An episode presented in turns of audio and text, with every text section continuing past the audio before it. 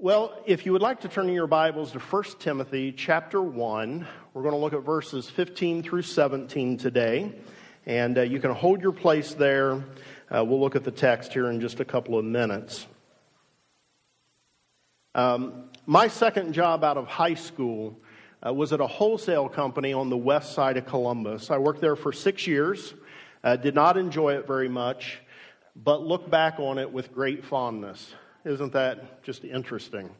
Um, and I think one of the reasons I look back on it with such fondness is because of some of the uh, colorful characters that I met uh, on that job. Some of the most colorful people that I've ever known, uh, I know through that job. Uh, one of them was a man named Joe Craney, who um, was a guy that always had a, a little short uh, cigar in his mouth. Uh, we called him Joe Cranky because that described him. And uh, he, he loved to say, when I was going to Ohio State at the time I had this job, and uh, so I would come in about 10.30 after some morning classes, and I would always go in and I would say, good morning, Joe, and he'd say, morning. It's afternoon, fella. Where you been? I never got around to explaining to Joe that it really wasn't afternoon until afternoon. But he, he, uh, he loved to, uh, to ding me that I wasn't there when he had been there. Anyway, uh, one of my coworkers was the owner's son. And uh, we shared a name. His, his name is Brian as well. And we became pretty good friends. And he had an interesting relationship with his dad. And he often shared their struggles with me. And, and so one of his frustrations was that he could rarely get his dad to agree with him about anything. And he had adjusted pretty well to this, at least at a surface level. And he had gotten to the place where he almost found it amusing. You know, it almost became a game to him uh, to see if he could get his dad to agree with anything that came out of his mouth. And so one day he, he told me, he said, Brian, it is the craziest thing. I literally cannot get the man to agree with me about anything. He said, I walk around the warehouse here and I, I, I just think real hard, what could I say that dad would agree with? And he said, and then I'll remember something that dad said to me just last week. And so I get all excited because I think he's going to agree with this because he just said it last week. And so I'll walk into his office and I'll repeat back to him exactly what he told me one week earlier. And he'll look up from his desk and he'll say, Where'd you get a crazy idea like that? That's the dumbest thing I've ever heard. And he said, It doesn't matter what it is. I mean, it could be something like, Hey, dad, I took your advice and I started saving money this week. Where'd you get the idea? Saving money is a good idea, son. He said, It's just crazy. No matter what I say, he doesn't agree, even if what I say is obviously right and something he previously agreed with. As I thought about that story this week, the way that Brian felt about his dad, I think, is the way many of us feel just in general these days. I don't know about you, but it seems to me that we live in a time where you just can hardly get people to agree about anything.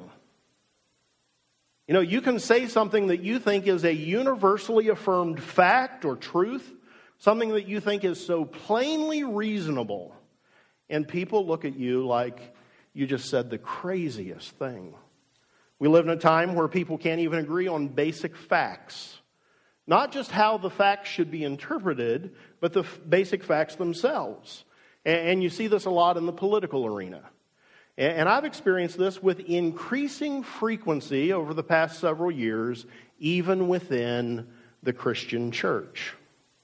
No matter how basic, how fundamentally true of a statement you make, you can find a surprising number of people who will disagree with you, who, who will have a different opinion, who, who will tell you you're just really off base for thinking like that. And it gets to the point sometimes where you think, is there anything that I can say that is basic enough, fundamental enough, obvious enough that we all just have to agree? Am I the only one? Anybody else have that kind of feeling? Today, we're going to look at a, a, brief section of Scripture that outlines some truths that the Apostle Paul says should be affirmed by all Christians. Things that are so basic, so fundamental, so completely true and beyond debate, at least any reasonable debate. These are things that a Christian should be able to believe and say to other Christians with no chance of being disagreed with or with needing to be patient for 47 differing opinions that are articulated on the topics. So let's look at our text today, 1 Timothy 1 uh, 15 through 17. I'll read and you follow along as I do. Here's what it says Here is a trustworthy saying that deserves full acceptance. No disagreement. This deserves full acceptance. Christ Jesus came into the world to save sinners, of whom I am the worst. But for that very reason, I was shown mercy, so that in me, the worst of sinners, Christ might display his unlimited patience as an example for those who would believe on him and receive eternal life. Now, to the King, eternal, immortal, invisible, the only God, be honor and glory forever and ever. Amen. So, notice what Paul says here. This statement is that he is about to make is trustworthy. And it is so trustworthy that Paul says it deserves full acceptance. Everyone should accept this. Everyone should affirm its truthfulness. Everyone should recognize that this is right and trustworthy. There isn't room for debate. The statement deserves full acceptance. And he then gives the statement uh, that deserves full acceptance, as well as some additional comments that then complement uh, that statement, help to unpack that statement. And so, from these verses, I want us to consider a number of things. I want us to consider why Christ came. I, I want to look at a number of things that are important for Christians to remember. I want us to be reminded of how people are saved, and then I want us to see what the purpose behind all of these things really is. According to Paul, these things should be universally accepted by Christians. Here's the first thing we learn trustworthy saying should be fully accepted. Christ Jesus came to save sinners. This is the essence of the Christian message. And there is a whole lot contained in that short little statement. Christ did not come to save good people because there weren't any, and there aren't any. This trustworthy statement deserves full acceptance. It, it forces us to deal with the fact, the fact that no one is righteous, that no one gets anywhere with God on their own merits, that no one can stand before God and be approved because of their wonderful attributes. No one can present to God a list of their accomplishments and impress Him. Christ came because mankind was and is lost and separated from God completely, completely, without hope of escaping the just penalty that we have earned for ourselves because of our rebellion against Him. Christ came to save sinners, you and me, from the penalty that we rightly deserve. William MacDonald writes this Man does nothing but the sinning. The Lord Jesus does all the saving. It's not, it's not halvesies when it comes to salvation. Christ gives a little and we contribute a little. He does all the saving. We add nothing but the sinning. And this trustworthy saying that should be fully accepted forces us to abandon the claim that many of us have, both those who have received Christ and those who have not, that we are essentially good and righteous people. And it forces us to face the incontrovertible fact that people are sinners separated from God with no hope apart from Christ. This is why he came. Because a world full of sinners needed saving, and they could not do anything to save themselves. So he didn't come to save good people because there aren't any. He came to save sinners. And this trustworthy statement that should be fully accepted also lets us know how that Christ came into the world for people who are far from him. He didn't come for people who are who, who perceive themselves as being close and being in the club. He came for people who are far from him. In other words, he came after people who through their ancestry and their actions were separated from him, far from him, not in a relationship with him.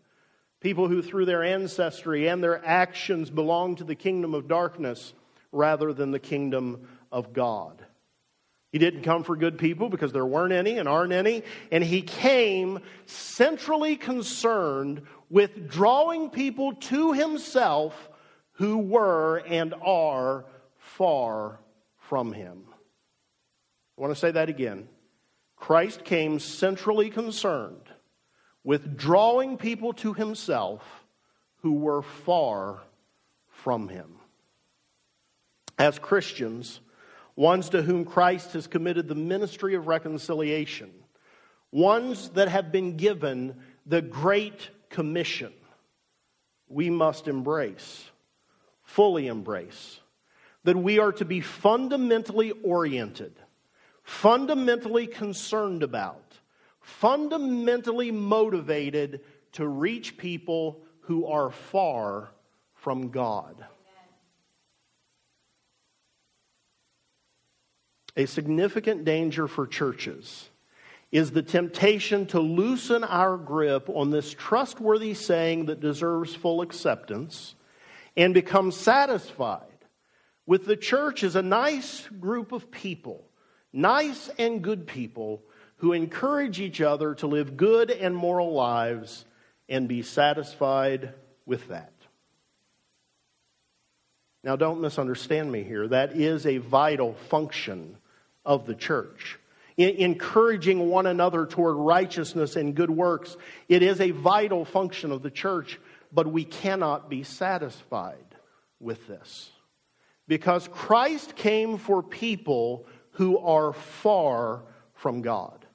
And he committed to the church the ministry of reconciliation, and he gave us the Great Commission because he wants us also to be fundamentally concerned with people who are far from God, with people who aren't here yet, and with people who have not yet received Christ as Savior and Lord. Rich Nathan, the senior pastor of Vineyard Columbus, says that too many churches are like a box of puppies. They love to roll around over top of each other. They love to play with each other. They love to snuggle up next to each other. They even enjoy fighting with each other on occasion. But it's all about them in their box. The church isn't to be like a box of puppies. We aren't just about loving each other, though we are about that there is a world that is far from God that we are called to reach, that we exist to reach. Trustworthy saying deserves full acceptance. Christ Jesus came into the world to save sinners. Christ came to save sinners, and then Paul has more to say. Paul writes, He came into the world to save sinners, and then he adds, Of whom I am the worst. The worst. Now, I don't know if you've considered this, but this is an incredible statement to come from Paul. This is the very same man who in Romans tells us that those who have received Christ are now the righteousness of God in Christ. This is the very same man who in Romans tells us that there is no condemnation for those who are in Christ. And it's the very same man who tells us in 1 Corinthians that we used to be identified by our sin, but no longer so because we have been washed, we've been sanctified, we've been justified. From this man who reveals to us in the scriptures so much of what it means to be a new creation in Christ, to be free from our past sin and our past identity. From this man who himself had become a new creation in Christ, from him we receive this Christ came to save sinners, of whom I am the worst. This tells me that there is something very important about Christians staying in touch with the reality that we too are sinners. Hopefully, we don't dwell in sin. Hopefully, we don't set up camp in sin. Christians shouldn't do that, but we do sin. We, we have not been fully sanctified, and we will not be fully sanctified until Christ returns. And so we need to stay in touch with our brokenness apart from Christ. It's important for us to remember where we came from and who we were before Jesus came into our lives. There is no condemnation in Christ. That's absolutely true. Absolutely, we have been made the righteousness of God in Christ. But the truth is that people who are the righteousness of God in Christ are also and never move beyond being sinners saved by grace. Paul is under no condemnation, but remains well aware of where he came from and who he was apart from Jesus.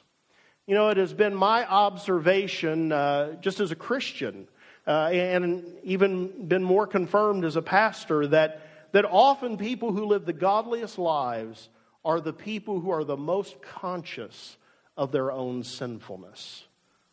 It, it's an interesting thing. People whose lives are just so surrendered to God and, and yet they are so sensitive and tender to, to the least wrong that they do.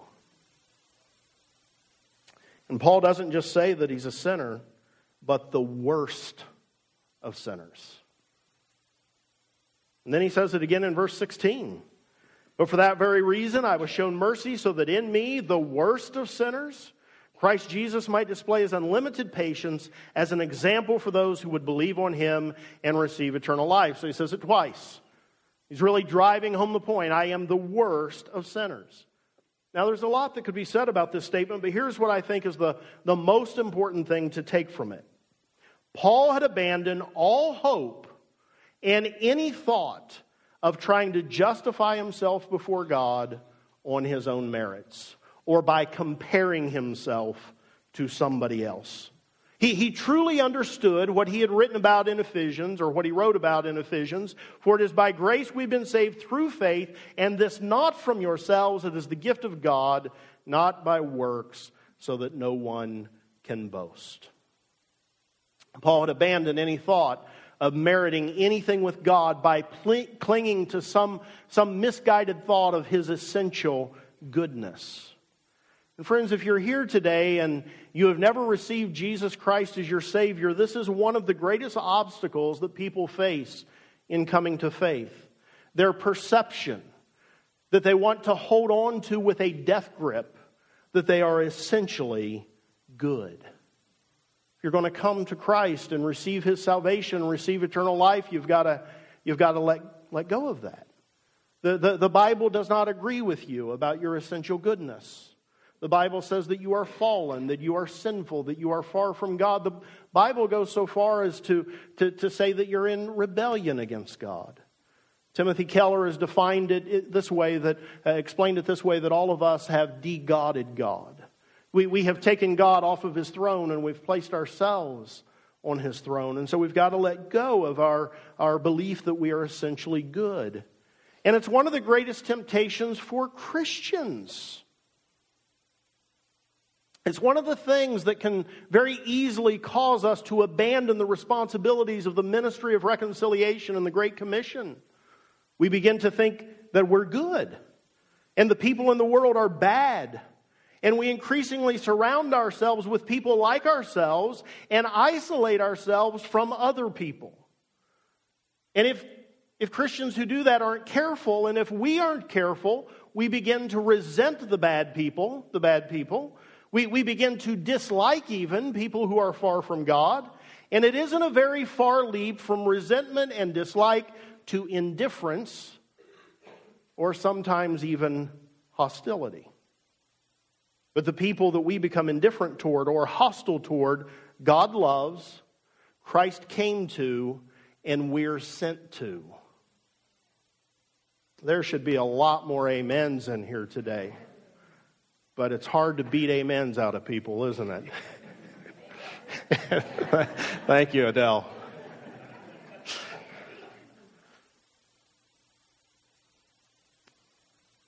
Paul identifies himself as a sinner as the worst of sinners. And then he articulates something that I think we need to be very careful to remember.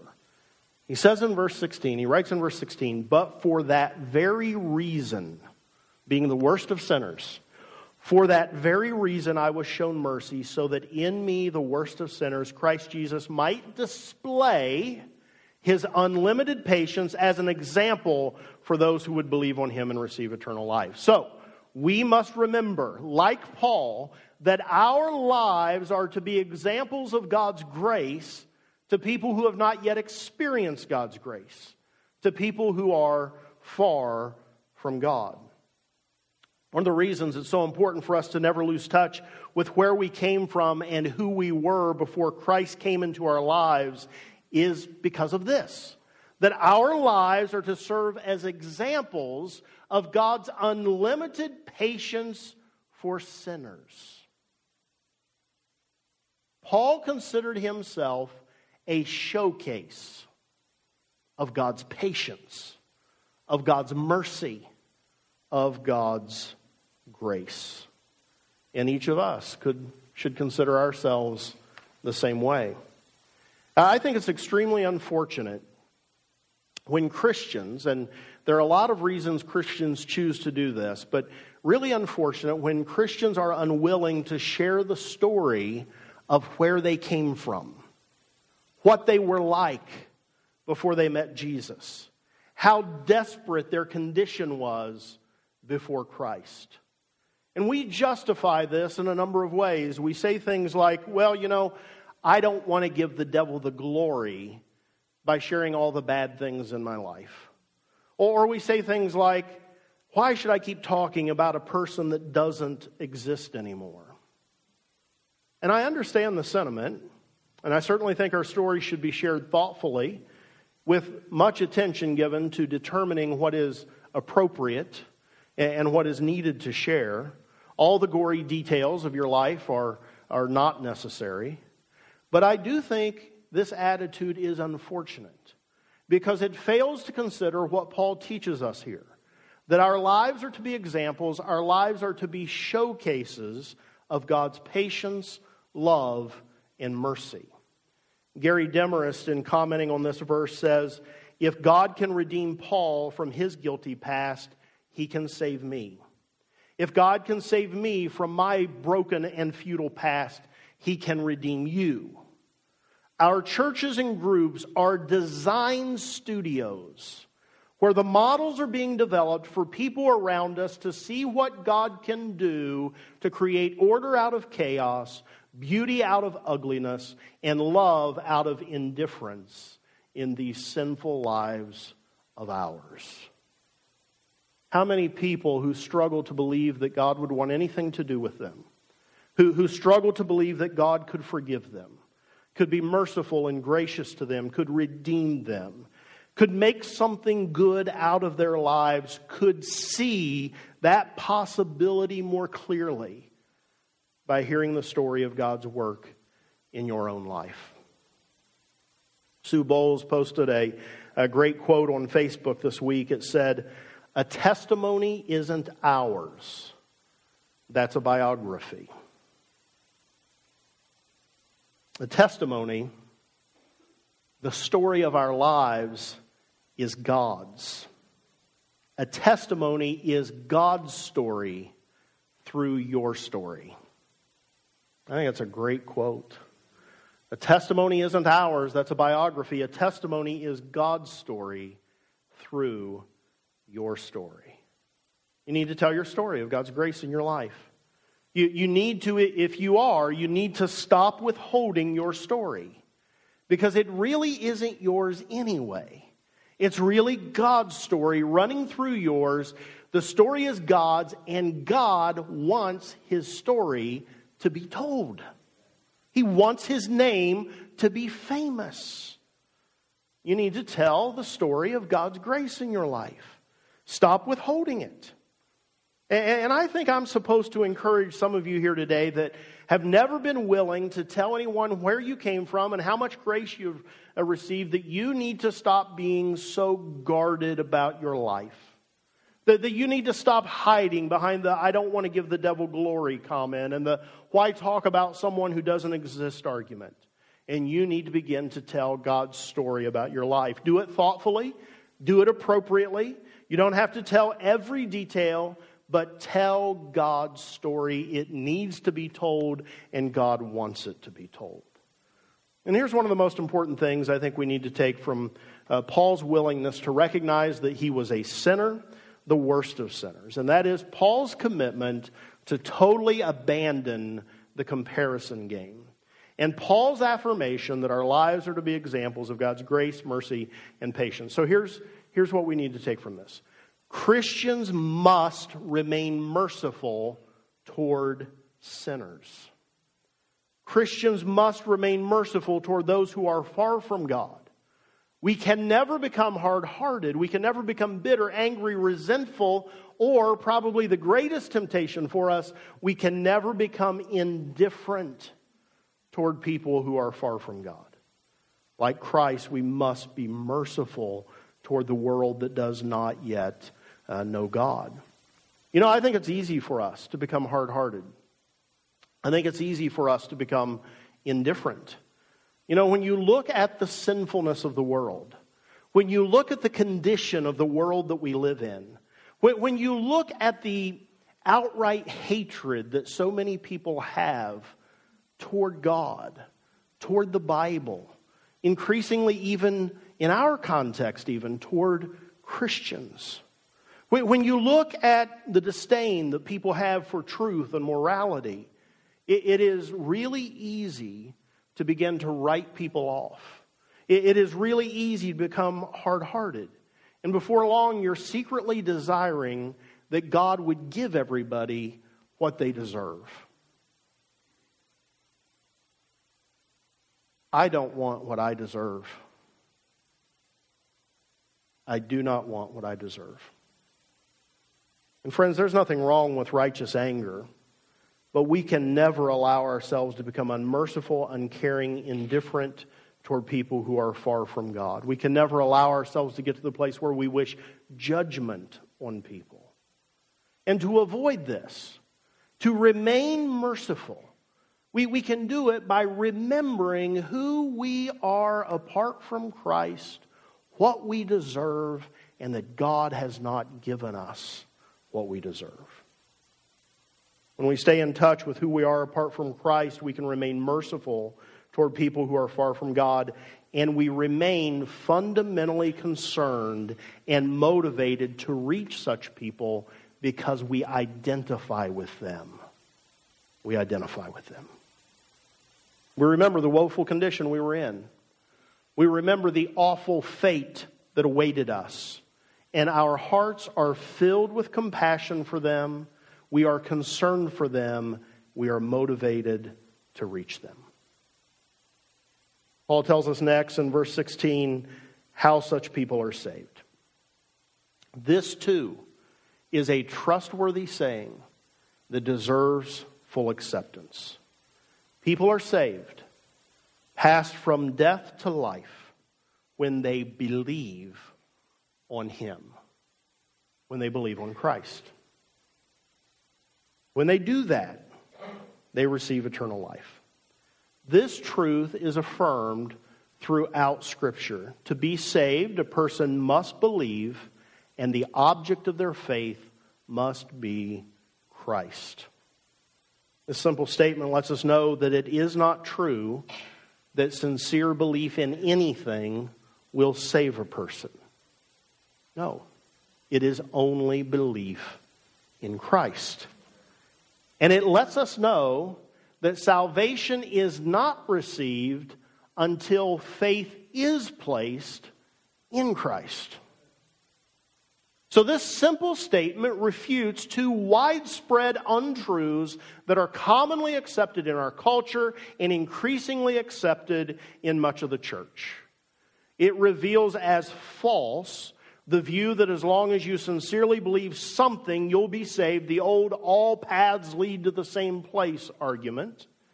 And it reveals as false that a person can be saved without believing in Christ. This is called universalism, and it's the belief that the work of Christ saves all people, even absent faith in Him.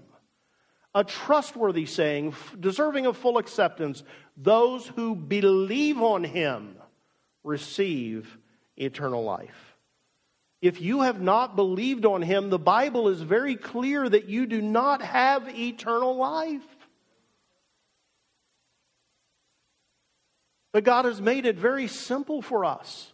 It's not easy because we have to overcome our feeling that we're good and righteous and, and somehow we should merit God's approval. So it's not easy for us, but it's very simple. We can be saved if we will simply believe on Him, if we'll accept who He is, uh, what He says He can do for us, if we'll accept what He says that we need Him. We'll accept these things and and believe, turn to Him as our only hope for salvation, we can have eternal life. And, Christian, those of us who have already believed on Jesus, this truth cannot be compromised. No matter how many people say something to the contrary, this is true, this is trustworthy, this deserves full acceptance. It is only those who believe on Him who receive eternal life. John 3:16 affirms this, for God so loved the world that he gave his one and only son that whoever believes in him shall not perish but have eternal life. Romans 10, 9 and 10 affirm this as well. If you confess with your mouth Jesus is Lord, believe in your heart that God has raised him from the dead, you will be saved. For it is with your heart that you believe and are justified. It is with your mouth that you confess and are saved. Christian, you must hold on to this truth. Those who haven't received Christ yet, receive this truth. Surrender your life to Jesus. Believe on Him and be saved. Believe on Him and receive eternal life. Christ came to save sinners.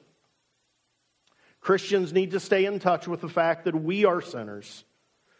We need to stay in touch with the fact that our lives are to serve as examples of God's grace, and we must remain merciful toward people who are far from God. We must believe that it is those who believe on Christ that receive eternal life. These are truths deserving of full acceptance. There should be no debate in the Christian church about these things. There should be no controversy about these things. These things are true and they should be fully accepted. And then 1 Timothy tells us what the purpose of all of this is. The purpose behind Christ coming to save sinners. The purpose behind allowing our lives to be examples of God's grace. The purpose of salvation being available to those who believe in Jesus. Here it is, verse 17. Now to the King eternal, immortal, invisible, the only God, be honor and glory forever and ever. Amen.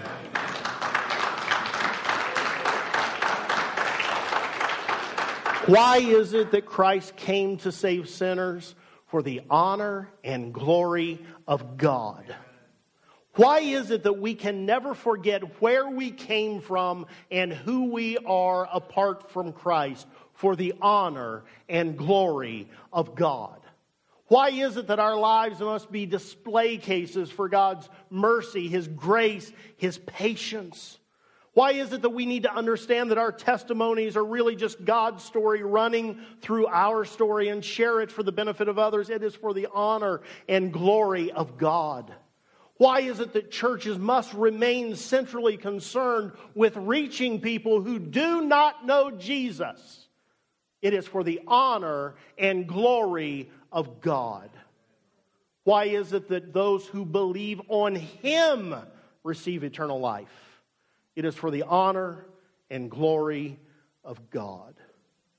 To the King eternal, immortal, invisible, the only God, be honor and glory forever and ever. Amen. Why don't you stand?